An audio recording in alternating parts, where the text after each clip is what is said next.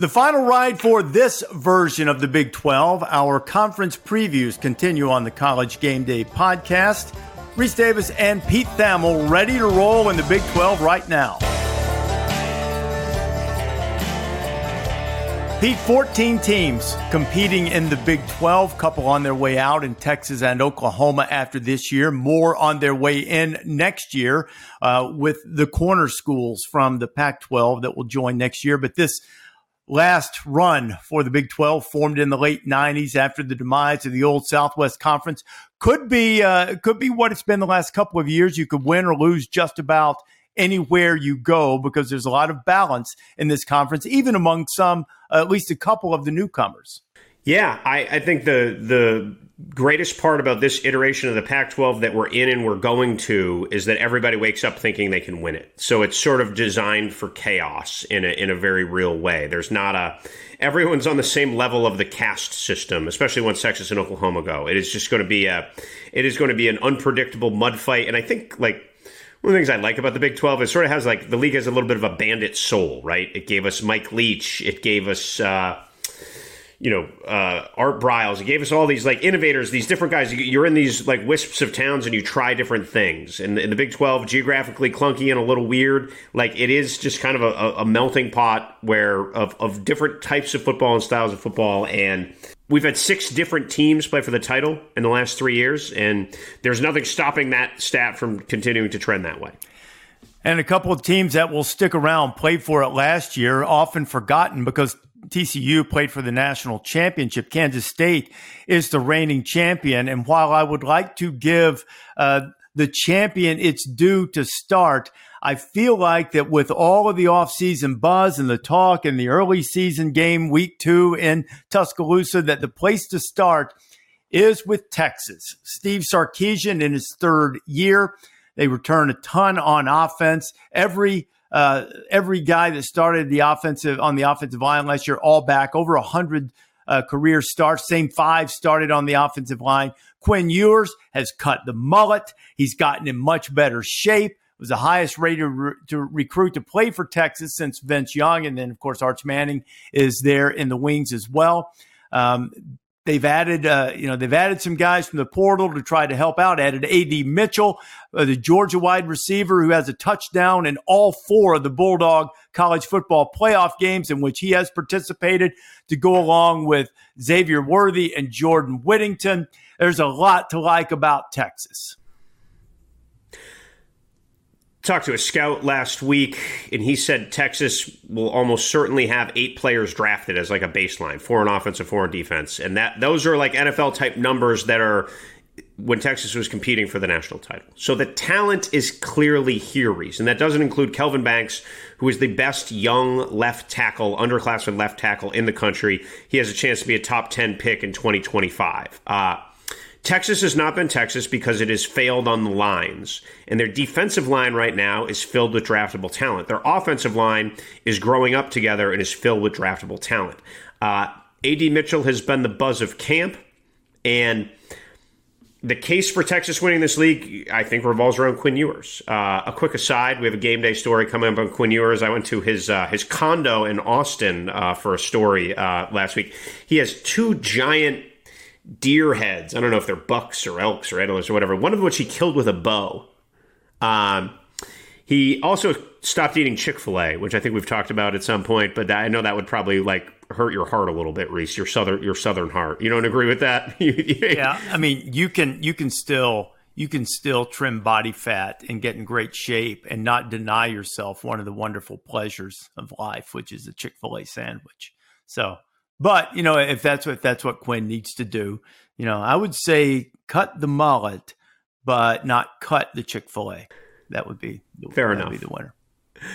There was an interesting moment when we were there filming. He and a bunch of his teammates having uh, dinner from a local sub shop. Uh, so we're kind of asking questions. We're tape we're taping it, and uh, the guys are teasing him about his hair. His teammates. It was uh, Barryn Sorrell and a couple of the uh, the the O linemen. Hayden Conner was there. Um, Kelvin Banks was there, and they were busting his chops about the line. And you know, they're like, "Why'd you cut your hair, Quinn? Why'd you cut your hair, Quinn?" And he just kind of was like, had to grow up, bro. And I just thought it was like a very like probably much more complex thing distilled in you know in, in to the moment. So if he does grow up, bro, like like he had, says he has, and he appears to have physically, and Sark has been effusive in his praise for how he's played this spring.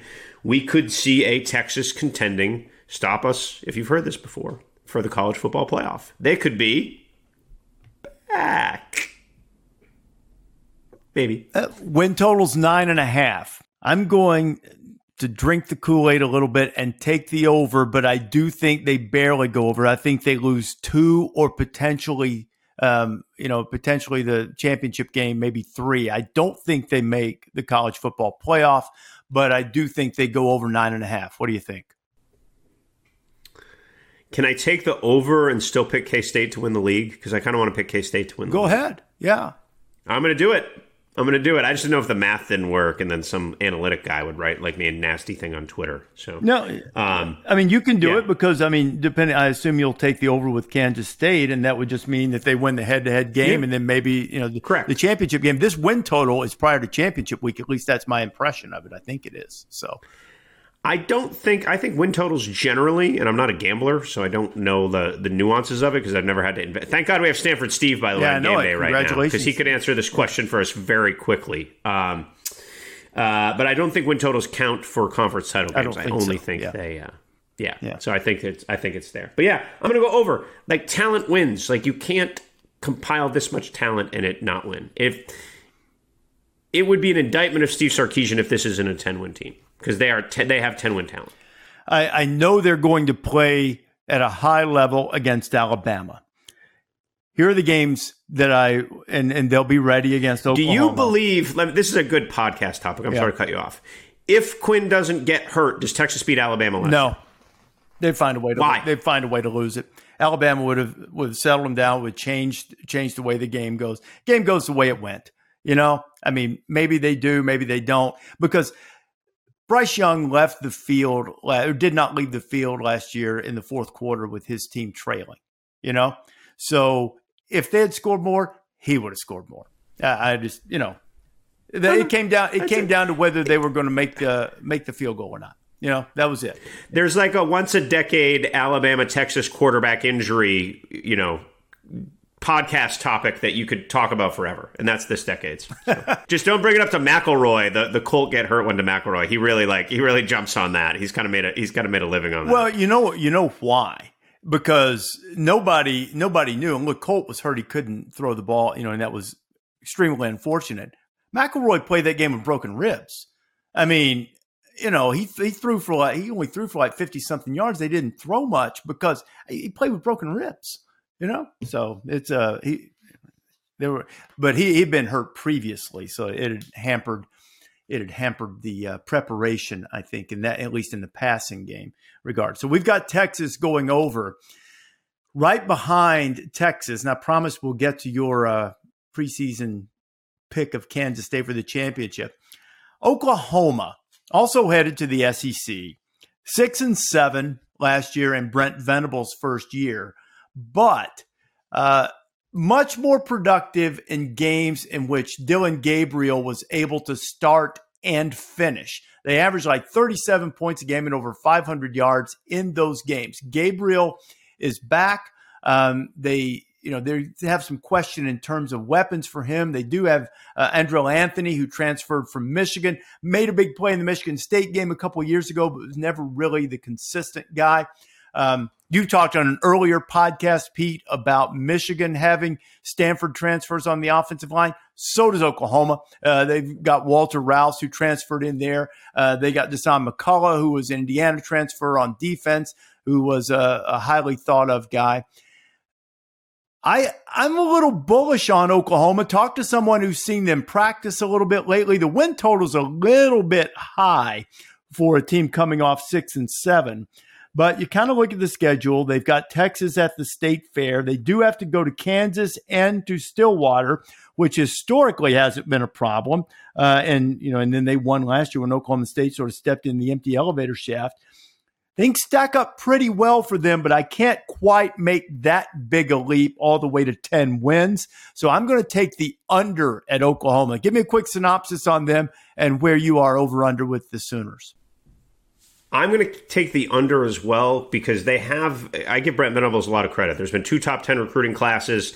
He is trying to build Clemson Midwest there, and the talent influx indicates it's there. I just think they need one more year to let the talent settle in. That there's a there's a number about like new players in their building the last two years. It's like 70 players. I mean, they've really overhauled the whole thing, and it needed it, especially defensively.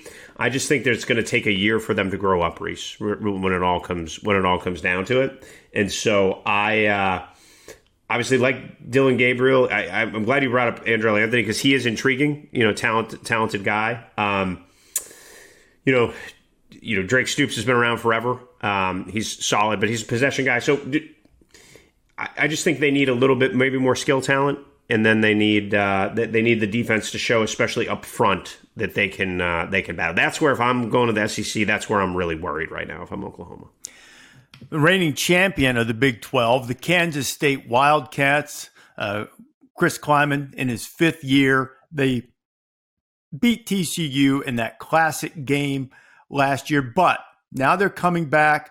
No Deuce Vaughn, no Felix Anudike Uzoma, no Julius Brents uh, on defense, but they do return Cooper Beebe up front and all five of their offensive line starters. They also return another guy who was previously a starter who missed a year with injury.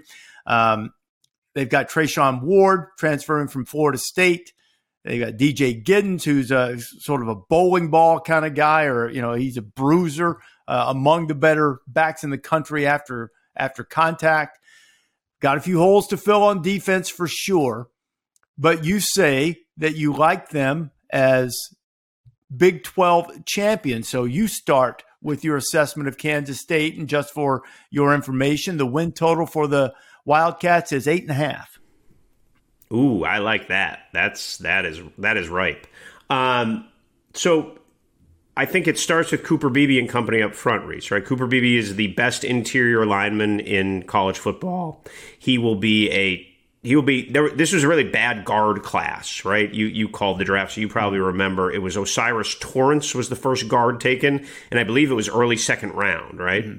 That I just feel like that group has an, an a, a, pretty remarkable amount of uh, of, of, starts uh, among it that that offensive line, and there's a bunch of six year guys who uh, who who've come back, and uh, I, I really feel like they can they can win going up front, and, and Will Howard is one of the best young quarterbacks in college football. I guess he's not that young because he did play some of the COVID year in, uh, in, in injury, but he came on as much last year as uh, as as any as any quarterback in the country. He he was one of the most improved players in the Big Twelve, and there was a lot of optimism when I was through there in the spring that he can carry that on.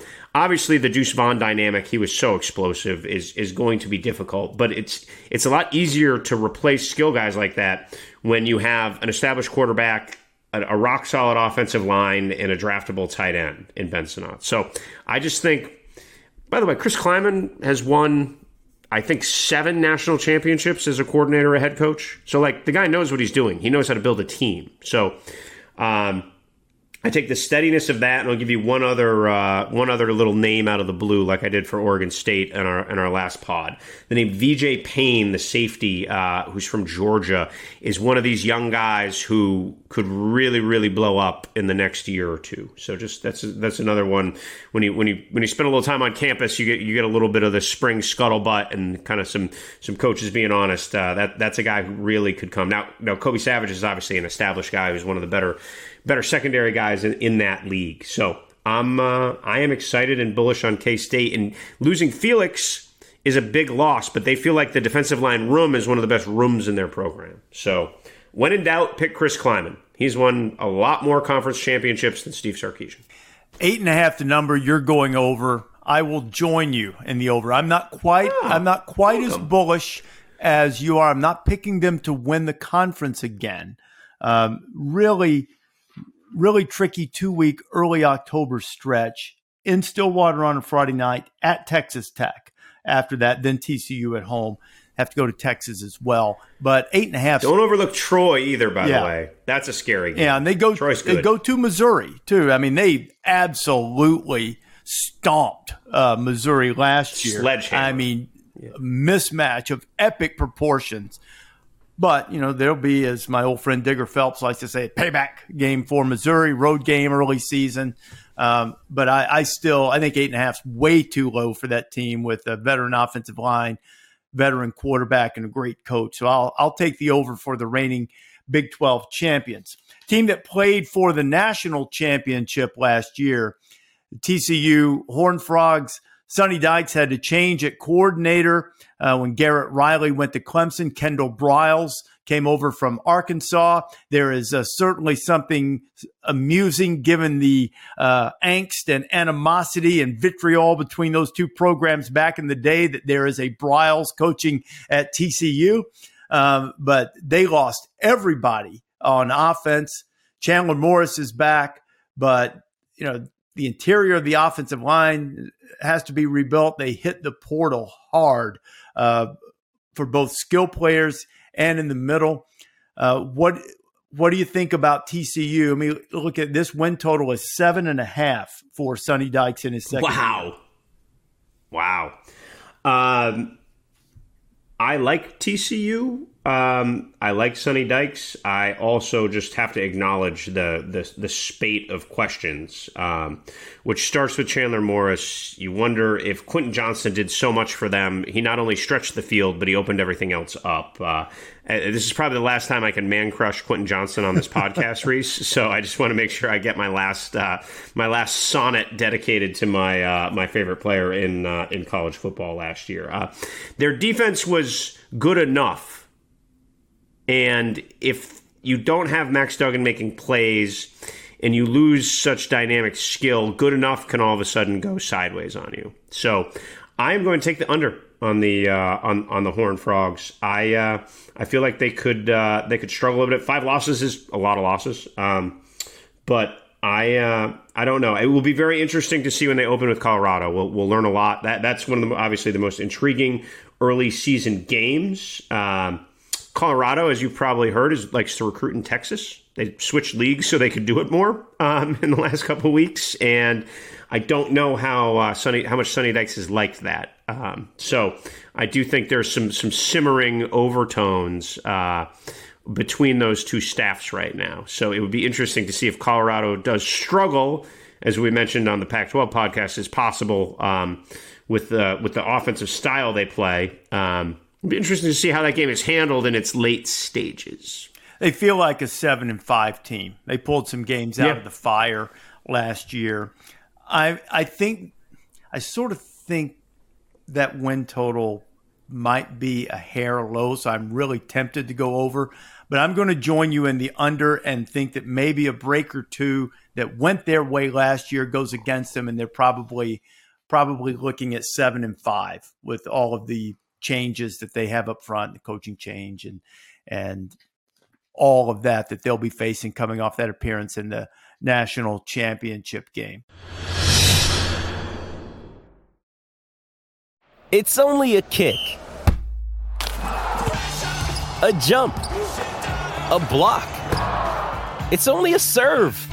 It's only a tackle. A run. It's only for the fans. After all, it's only pressure. You got this. Adidas.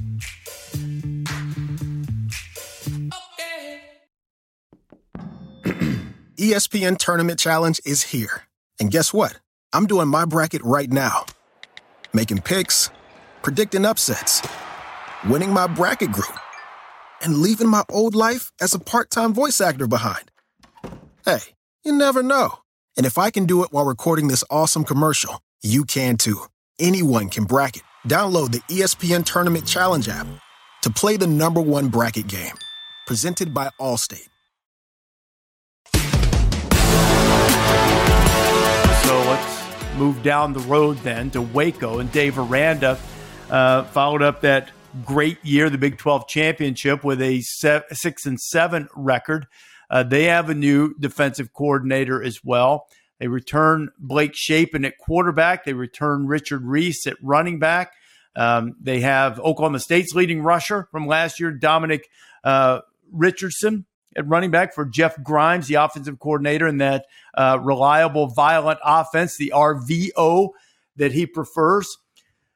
Baylor Baylor a little bit of an interesting case because they sort of fell back to the pack last year, but their win total is seven and five, uh, is is seven point five, and they've got a non-conference game against Utah. They get Texas at home. They don't have Oklahoma on the schedule this year. They do have to go to Kansas State and they have to go to TCU. They have to go to UCF, which I think can be uh, a difficult game, more difficult than perhaps some uh, in the Big 12 uh, might recognize until they get a good look at Gus Malzahn's team. So seven and five, um, uh, seven point five. I'm going to go seven and five and take the under by half game on the Bears. So I'm gonna I'm gonna pivot a little bit here and uh, and, and take a little bit of a risk and go over on the Bears. I, I feel like you know what could have gone wrong did go wrong for them last year. And uh, I'm going to make a. Our, I hope our friend Stanford Steve listens to this because this is one of my like long shot uh, calls that I'm about to make going into the going into the preseason with a little bit of education from what has happened at uh, at Bear Camp. If you want a good long shot for uh, for Big 12 Player of the Year, I have heard unbelievable things about Dominic Richardson there, which is a little bit outlandish to say because he might not even be the starter but he could well be the best player in that program. And uh, look, if we know how Jeff Grimes likes to run offense and we know how Dave Aranda wants to play, there's going to be running the ball and there's going to be complementary football. And uh, the O line, I think, is solid. And I really think that he could be the bell cow to carry them as Blake Shapen grows up for us. So that is my that is my bold Big 12 call. Get some. I have no idea if they even have odds on that kind of stuff. Uh, perhaps we'll learn when ESPN Bet comes into our lives that that information will be more easily available to me, Rece. But uh, I do feel like he could be a special breakout kind of player. So you're you're going over. I'm going under. Although I think they'll be. I just like to disagree with yeah, you. Well, too. they'll be right. We, they'll be right on. Be they'll be fun. right on that number. Yeah. Here's the team that I think is going to not be good enough to win the Big 12, but have a major say in who does. Texas Tech. Second year under uh, Joey McGuire. They do lose Tyree Wilson, high draft pick, but we mentioned in a previous podcast a former Oregon quarterback, Tyler Shough, just hasn't been able to stay healthy. They've got a bunch of dudes coming back on the offensive line, over 140 uh, career starts. They're shaking some things up on defense in terms of moving some guys around. Um, they've got, I think, 15 super seniors. They did pull a bunch of games out of the fire last year and won some games in overtime. Um, Texas Tech also at a 7.5, seven and a half win total. They open at Wyoming, Oregon at home, early trip to West Virginia, have to go to BYU, have to go to Kansas, and have to go to Texas. But, you know, it's really tough to play in Lubbock. I'm going to take the over with Texas Tech probably by a half game and figure that among those eight wins, I expect them to get it. They will clip somebody this year that will completely, completely destroy a dream. That's the most Texas Tech thing ever, right? It, very much is. The, the spirit of Mike Leach will smile from up above as he asks for his money from Texas Tech, which he still wants in the afterlife, I can assure you. I wouldn't claim I knew Mike Leach particularly well, but I knew him well enough to know he really still wanted his money from Texas Tech. So, uh, but he also liked a good upset, and uh, I think he would appreciate the spirit of uh, of, of Joey McGuire that he has uh, that he has brought. Did you see the clip where he scaled the crane? Rece? I did. I did see it. Yeah. Yeah, he's uh, he's good good energy, uh, Joey McGuire. He's been fun to uh, he's been fun to cover. Uh, I'm going to agree with you on the over here. I am uh, I am I am bullish on big offense, which let look like you said, it, it, leaves you the ability to pull an upset, and it also leaves you susceptible sometimes sure. when things misfire yeah. to to lose to a team that you uh, that you perhaps shouldn't lose to.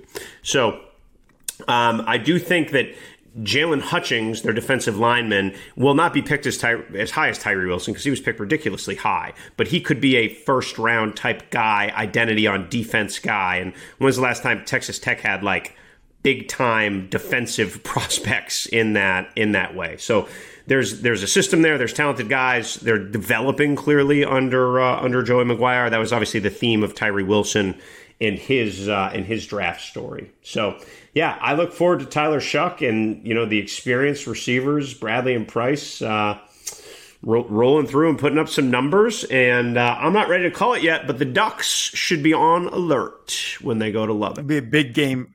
It's too bad that game is in a different week because that would be a fun college game day game. No doubt. Did you do one in Lubbock? I've called games in Lubbock, and I've done okay. game day basketball in Lubbock, but uh, okay. we have, haven't taken game day there since since I've been there. Uh, Shough, you know, the one thing I didn't realize, and you had been hurt a lot, they were eight one in games that he started, um, but he's had difficulty staying healthy, and we'll see. You know how well he flourishes in this offense and whether he can pull one of those upsets early. Oklahoma State always a little bit of an interesting case. Absolutely went in went in the tank uh, down the stretch of last season. I mean, got clobbered uh, a bunch of times late. I think they lost something like five of their last six. Um, they don't have Texas. They don't have TCU. They get Kansas State and Oklahoma at home. They play all of the teams coming over from the American. They've got, you know, who's going to be the quarterback? Is it you know going to be Garrett Rangel, Gunnar Gundy, or Alan Bowman, who put up numbers in the Big 12 before his run of injuries at Texas Tech and spent the last couple of years as a backup at Michigan? But I think the most fascinating thing that Oklahoma State has done, or Mike Gundy has done again, his coaching tree is remarkable. He's hired a man called Bryan Nardo as defensive coordinator from from Gannon College. It's his latest in a long line of discovering guys from Mike Yurcich to Sean Gleeson. And, you know, he's not afraid to go outside the norm to hire guys he doesn't know. And it's worked out really well for him in the past. And I wonder if maybe with, you know, a guy like Collin Oliver out there, a guy like Kendall Daniels on defense, you got uh, a Tulsa transfer and Justin Wright, who's put up big numbers. They do lose eight of their top 10 tacklers, They've got a whole new look over there, new energy, new vibe. Um, Oklahoma State, what do you think of the Pokes? Uh, the number six and a half as you contemplate that, by the way. This is, you know, again, people are listening to our preseason prediction podcast, so we certainly don't want to uh, subvert the entire enterprise that our podcast is based on. But like, there are some of these schools where you just don't know Rece. Now, I think Alan Bowman. I, am pretty confident in saying Alan Bowman will be the quarterback from from talking to folks there. Um, they lost so many guys to the portal. Uh, Richardson at tailback. I think they lost three of their top five returning receivers, who all went to real places. Spencer Sanders left. Like there are certainly overtones of a culture issue there. Um, and maybe it's an NIL issue. Maybe it's Gundy. Maybe it's guys don't want to be in Stillwater and they have better options and they want to go to uh, a more urban place as opposed to a more rural place uh, to go to school. But you can't look at the totality of those losses and think this thing's going well right now. So I'm going to take the under on that. And yeah, they have you. How could you possibly project what their defense is going to look like, right? Mm-hmm. Um, you know, I'm sure uh, I'm sure some of our colleagues will be watching the uh, Gannon film to, uh, sure, yeah, the, the, poor, poor Central Arkansas GAs trying to dig up that Gannon film to try to get an edge um, for their for their opener September 2nd. But they have a tricky schedule. So at Arizona State is a game I think conventional people think they should win, but that'll be a difficult game. And then South Alabama is really good. They were really good last year. They were nose hair winning from the Sun Belt.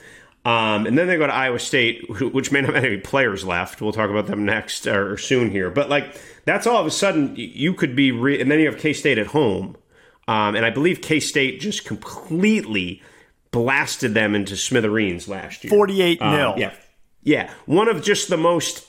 I mean, I thought K State's really good, right? We've been very complimentary of them. Like, in no way did I wake up that Saturday and think they could win. They'd win that game forty-eight to nothing. I mean, look if you look at Mike Gundy's offensive history, um, they score points. They had a really good offense for the first six weeks of last season. They were they were in the top twenty in the country. So it just something really went sideways there, and uh, I am going to believe it's different when I see it's different. So I'm taking the under. I'm going to take the under.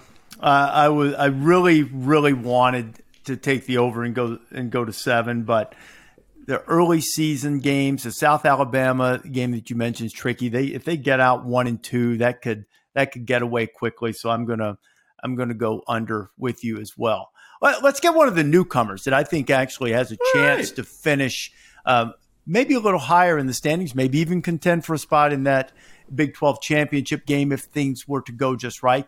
UCF. Well, what do you think about that? As Gus Malzahn is back into the Power Five, do you do you know that reference? UCF. What do you think about that?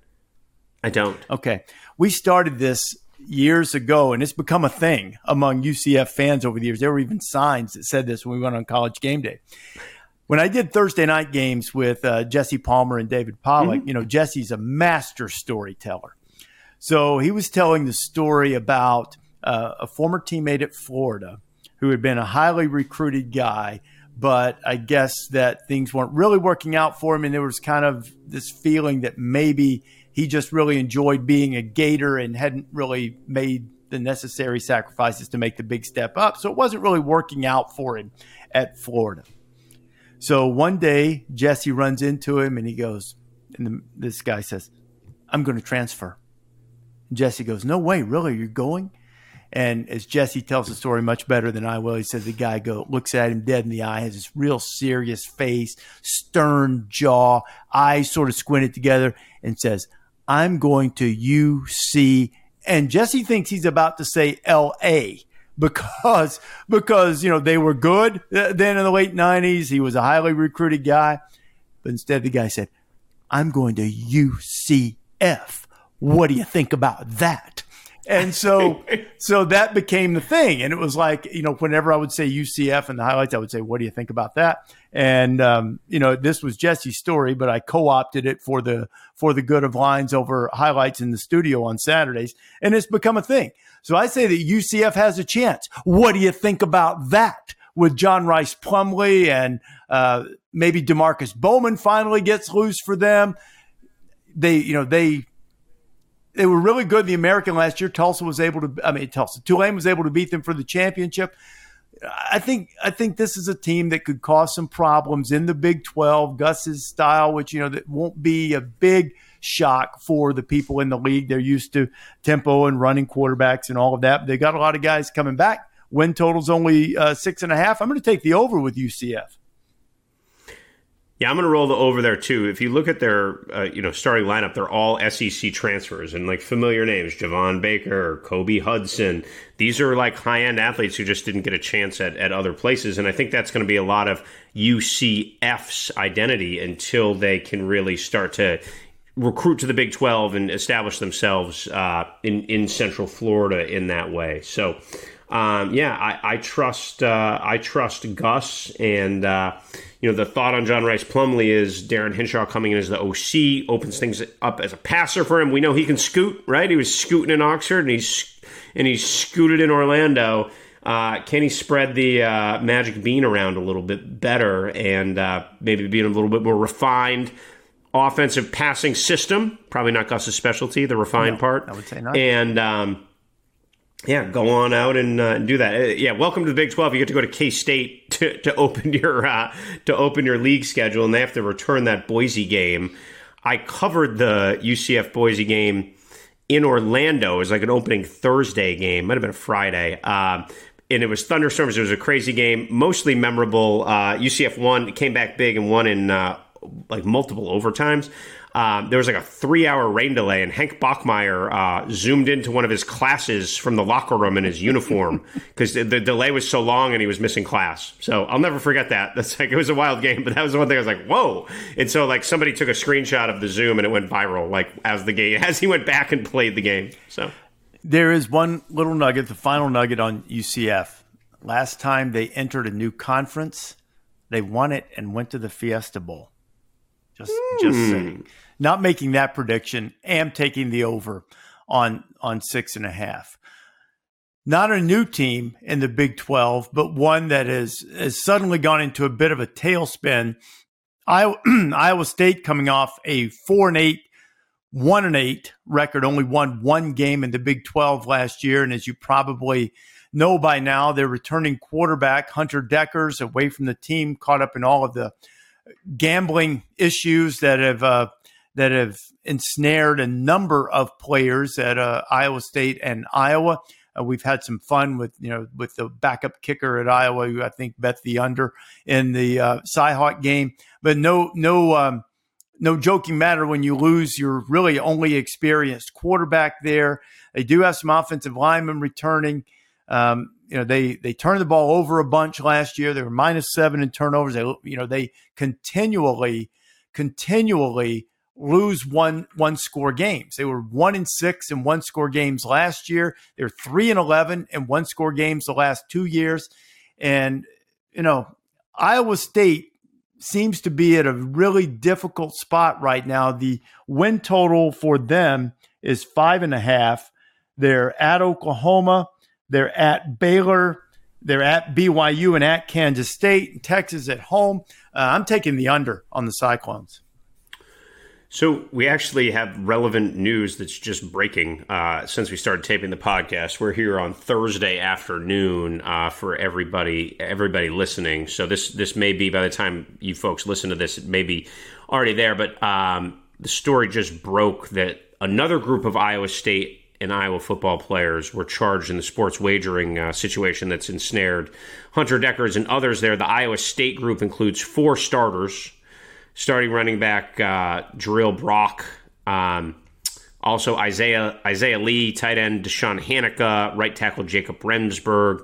So um, how that will reverberate to the team right now is too early to tell, but that is just another brutal uh, blow to Iowa State. And, you know, there was a case that they could bounce back because of the close games, huge staff changes.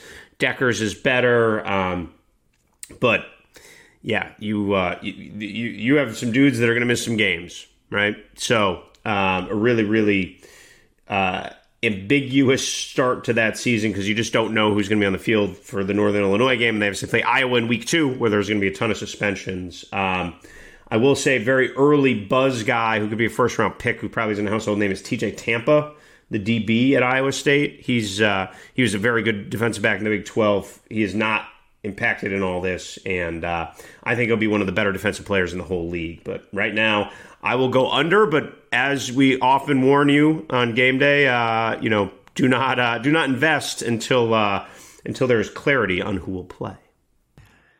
I was going to ask you about TJ Tampa. I think Pro Football Focus listed him as you know one of the best players in the Big 12, certainly the best player on the Iowa State roster. So that at least there By is, far. there is yeah. that good news for them.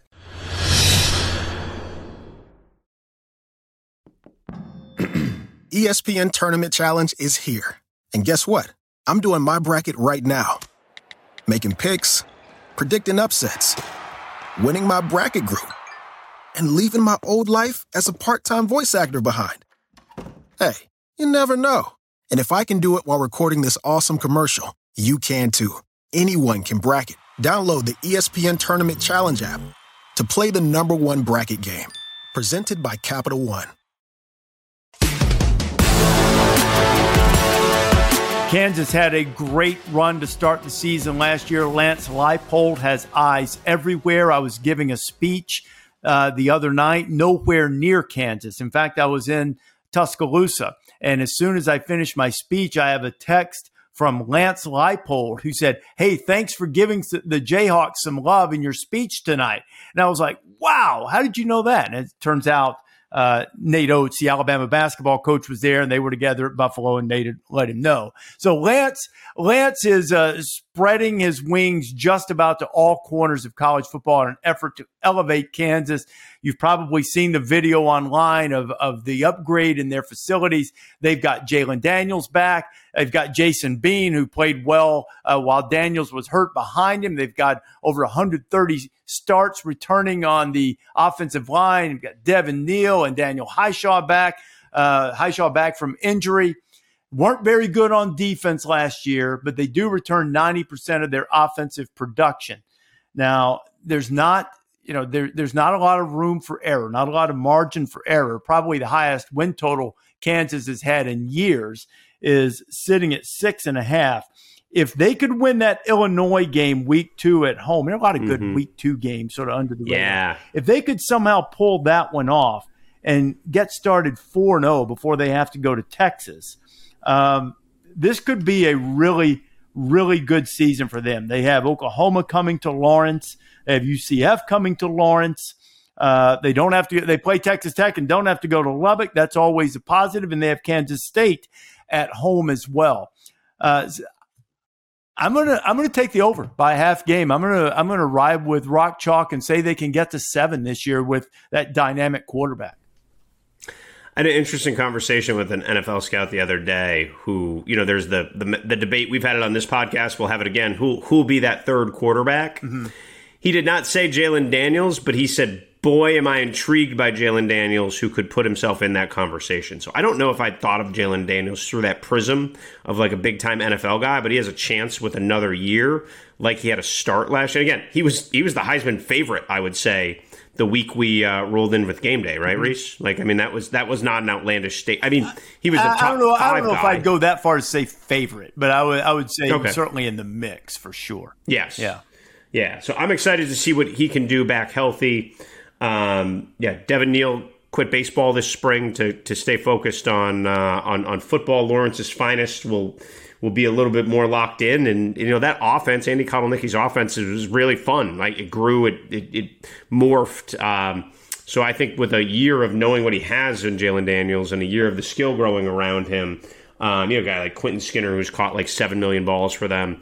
I really feel like they can uh, they they can grow and flourish. So I, am I'm, I'm gonna I'm gonna do that too. I worry about the D line. You know, I, I think that's probably if you gave every Big 12 coach truth serum, that's what he would say. But uh, I think they can uh, they can outscore some folks and have some fun. I agree on the Illinois game. That'll be that will be a lot of fun that Friday night uh, going into that weekend. So we're both somewhat bullish on Kansas after they had a resurgence. BYU is back in a conference after their independent sojourn for several years, coming off an eight and five season. They lose Jaren Hall, uh, they lose Lopini Katoa up front. Uh, they lost a lost a couple of uh, transfers as well, but they get Kedon Slovis in, who's making his latest start, uh, a latest stop to presumably be the starter at quarterback for the Cougars. Number of other transfers. They have big tight end and Isaiah Rex, who's a really good player. Uh, they've got uh, you got a transfer from Oregon, who is uh, a terrific offensive lineman. And I hope I get this name right. This is a, Kingsley uh, Suamataia, I believe, is correct. But uh, you know, that was a guy who was a highly sought after guy um, when he came out of high school and has played well for BYU. They've got uh, 78 career starts on the offensive line. A lot of them were places other than BYU this is a you know this is a, a, bit of an unknown for me too. The over under number on the Cougars is sitting at a six. They've got to go to Arkansas and go to Kansas early. They go to TCU and Texas. West Virginia, who's probably way down, but not necessarily an easy trip. Get Oklahoma at home. I'm gonna I'm gonna take the over, but barely, just because it's six. Because I think it's more likely that they you know that they win seven than they win five. If that you know if I think six sounds about right, but if I if I've got to go one way or the other, I'm going to go over. More likely they pull out uh, pull out one with uh, with that being a tough place to play in Provo when the Big Twelve teams come to visit them. Well, Jim Gaiero, our game day producer, is going to give you a stern talking to in week zero because you brought up BYU and did not bring up Puka Nacua. Puka Nacua, a staple of the game day game day checkdown. He was a staple. Puka Nacua is part of our lives, but we have to we have to learn to grow without him. He was uh, he was drafted. Jim was very excited when uh, when Puka got uh, when Puka got drafted. Uh, yeah, it's it's interesting, right? Because there's a lot of projection that comes with BYU and and coming here. Uh, Big Kingsley is going to be a, a, really high. You know, he's a top fifty like player in college football. Uh, he'll be he'll be a high draft pick at left tackle. Um, you know, have, Kody Epps has been a really productive receiver for them. I have a general belief in Kedon Slovis that the talent is there and the system wasn't right for him at Pitt. I just feel like with that and with uh, you know some of the defensive switches. Now, Jay Hill, the new DC, who was was the head coach at Weber State, is a very very good defensive coordinator. Is a very very good coach, and that unit clearly needed a uh, clearly needed an upgrade last year. But I think the combination of the unknowns, the combination of them moving up in class, if you will, playing you know more Big Twelve games.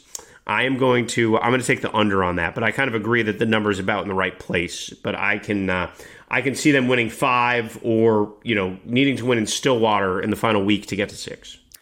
The coach who's probably under the most pressure in the Big Twelve to win is Neal Brown.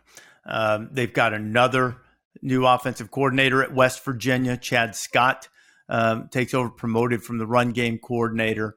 Um, they'll go with Garrett Green, who's a pretty good runner. CJ Donaldson, who we saw on opening night, opening Thursday night against Pittsburgh last year, was really impressive.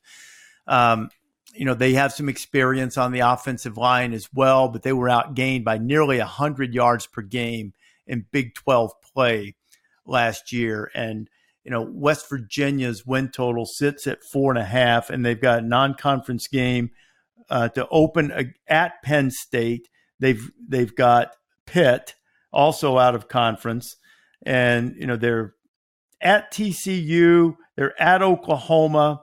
Um, they missed Texas, which probably won't hurt. They're at UCF. Uh, I'm going to have to take the under on West Virginia and go under four and a half. Yeah, I'm probably going to have to take the under too. Um, I, am a believer in experience and synchronicity on offensive lines. So that was the case. Neal Brown actually said at media day that he was pissed off that they got picked last, which I liked, by the way, because yeah. like at least show some like real emotion. You know, like that's you know nobody wants to get picked last in anything. So and his his big case for them was with C.J. Donaldson at tailback, we really liked combined with that O line. So they could certainly they could certainly grind out some games. I am. Uh, pretty concerned with the defense still. Um, there's some questions there.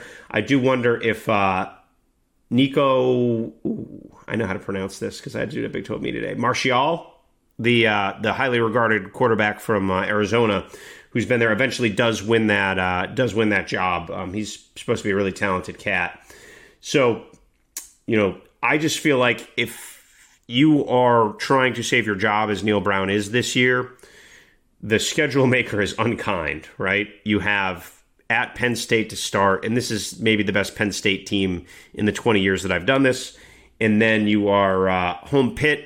Look, Pitt is Pitt is like investing in bonds, man. They are solid. Like you know, they're going to be good on defense. Um, they're never going to score 60 on you, but they're they're they're really sound. And then you got Texas Tech coming in. Um, so and then you go to TC. It's just like boy, like it could it could dogpile on you quick if you don't show well in uh, in state college. So I'm going to pick the uh, I am going to pick the under.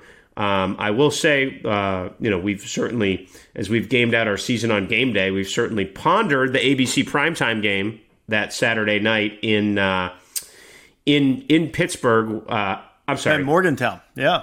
In Morgantown, yes. I'm trying to think, Rece. Does anyone on our show go to West Virginia? Do we have any West Virginia grads we, on the we show? We do have one uh, rather prominent oh, West Virginia okay. alum in Pat McAfee. So, uh, oh yeah, that's right. Pat went to West Virginia. He never brings that up. Oh, what a surprise!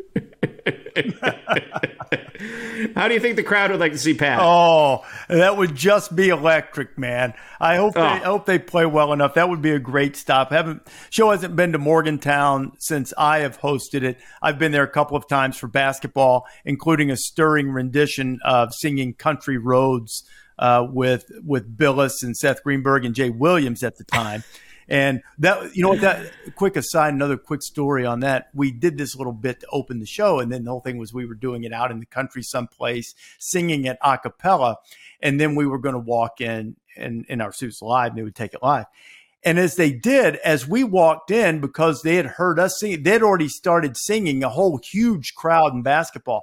And man, I mean, it was, it would like choke you up. It was cool. So there's so much passion there. That would be a, a great stop if we, if we get a chance to do that.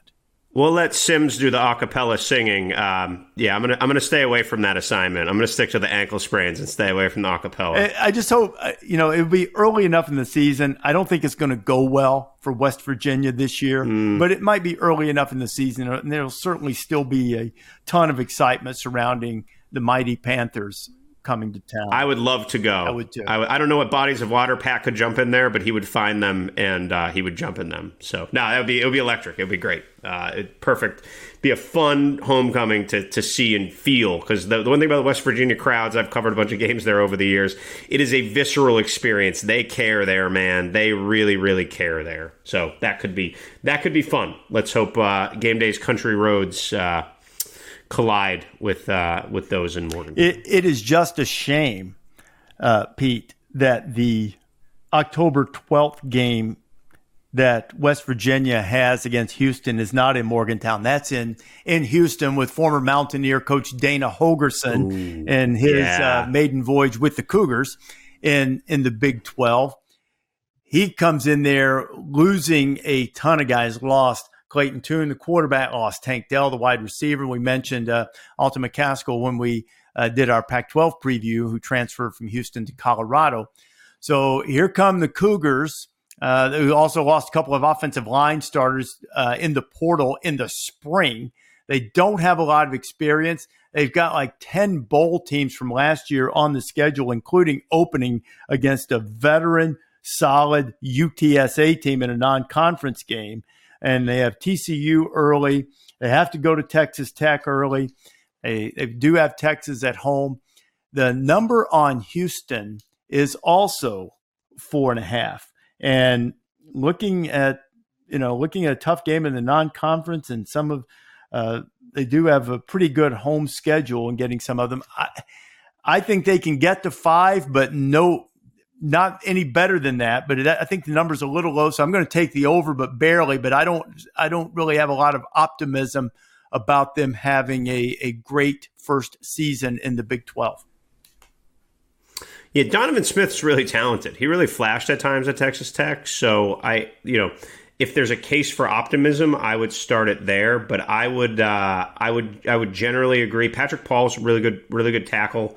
Um, but yeah, there is a there are a lot of unknowns there. Um, by the way, they play at Rice week two, which made me regret that I did not say earlier my favorite stat of this season, and that's that Rice quarterback JT Daniels is going to open the season at Texas, and it's going to be the third different team he's played at Texas with in his career. And I think I've probably said on the podcast before, but that's just worth repeating. That is just wondrously preposterous. So thank you to JT. It's like the old school stories that I tell about the.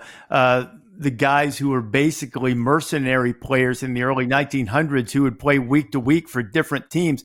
Like Oregon faced a guy like four consecutive weeks playing for four different teams back in the day. It's sort of like a, um, JT's a modern day whoever. What I can't recall that guy's name now. But did you read Dave Revsine's book? Oh yeah, um, like his history. Yeah, oh, it was excellent. I, I yeah. read, it was did a really nice job. To the fact that I would, I often bring up uh, the great kicker Pat O'Dea from that much to Herbstreit's consternation. Mm. I actually behind me, Revsine. A while back, I've I've been remiss in my duty here. Revsine sent me signed copies to all of them because they were all making fun of me for bringing up these things. I did it mostly to jab them. So Dave signed copies of the book and sent that sent it to me. It, it is to send to them, and I'm going to get it to them now that I've said that. I appreciate your historical affinity, Rece. I would not mock that. I uh, the inner the inner college football nerd in me wants more obscure, like you know, nineteen aughts references on game day. So it really hits the TikTok crowd. Well, you have to. Well, that's the thing. You have to be judicious with it, and it's sort of those. What are the kids like to say if you know, you know, or something. So, and it's also a little shout out to Revsine, and it's also just to, you know, sort of annoy Herbstreit from time to time, or, you know, the other guys who don't have the same appreciation for that. But it's called The Opening Kickoff. And if you like um, yes. the old school stuff, it's a great book to pick up, and you probably, you probably should. It almost reads like fiction in a way. You know what I mean? Like yeah. we, we all know this stuff happened. It's just, it's really well done. Yeah. So where did we leave off on Houston? Did we go?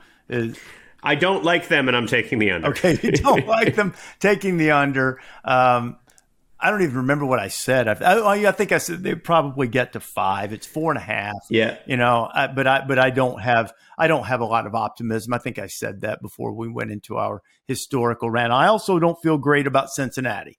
Uh, Cincinnati coming in, Scott Satterfield moving from Louisville. Uh, not that Scott's not a good coach, he is, and Louisville probably played a little bit better than they got credit for last year. I found it to be a curious hire, in all honesty, after Luke Fickell left but they're all new. They've got nobody back on offense. Uh, you know, Emory Jones transferred in there, the former Arizona State and Florida quarterback. Um, you know, they still have Corey Kiner, who a while back transferred from LSU, the running back, but they're you know they're losing Ivan Pace. Um, you know, Ben Bryant, who had played quarterback for them, uh, left. I, I, don't know what to make of them. They only have one starter back on the offensive line and a grand total by by most calculations that I've read, right around 20 career FBS starts. Um, you know, they do have a couple of talented guys on defense coming back, including the Godfather Dontay Corleone. Um, but I think they've got like one scholarship receiver returning. I, I just I think this is going to be a tough year in the transition for Cincinnati. They also have a non-conference game at Pittsburgh. They've got Oklahoma on the schedule. They do miss Texas. Number for Cincinnati's four and a half. I'm going under there. I'm going to go under two. I do like their defense, though. Uh, Deshawn Pace was one of my favorite players in college football the year that Cincinnati made the uh, college football playoff. And uh, his brother Ivan came and kind of took the spotlight last year. I really feel like Deshawn Pace could play his way into being a, uh, a top 50 NFL pick. Uh, he's really like one of those modern hybrid players who who forces turnovers and wreaks havoc. I really really loved his game, um, especially when it was sort of showcased well that uh, that year. So. That said, and yeah, Dontay Corleone, Malik Vann's been there and been a really good player. And he was hurt all last year. You know, he was he was yeah. on their on their playoff team. He was a big part of that, and he he's back from injury, so that's certainly going to help.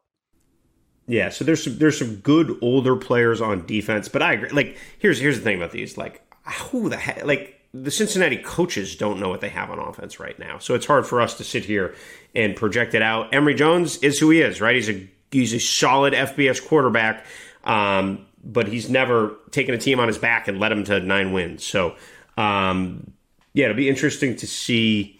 Yeah, I, this is a transition year in a lot of ways for Cincinnati, and uh, I'm, I'm going to take the under.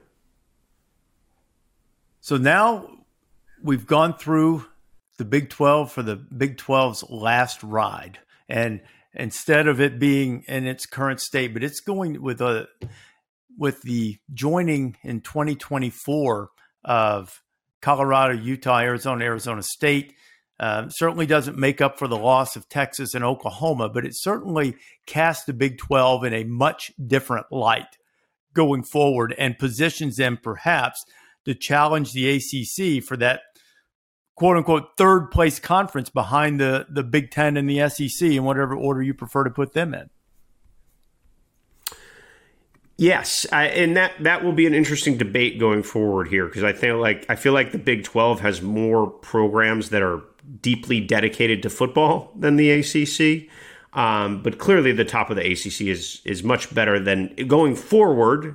Assuming Florida State, Clemson don't leave next week, right? um, going forward, uh, you know, they, they don't have the bell cow national title contender. But that doesn't mean we can't embrace the chaos and the fun race. It's going to be great. So, as we have for the others, does the Big 12 get a team for the second consecutive year into the college football playoff? They do not. And we need to disagree on one of these soon. We uh, agreed that the Pac 12 will, and I agree that the Big 12 will not. Thanks for listening to our Big 12 conference preview. We'll continue on. There are a, a couple of significant conferences left to look ahead to ACC and the SEC coming up in the next few days. Thanks for listening and downloading the College Game Day podcast wherever you prefer to get your podcast.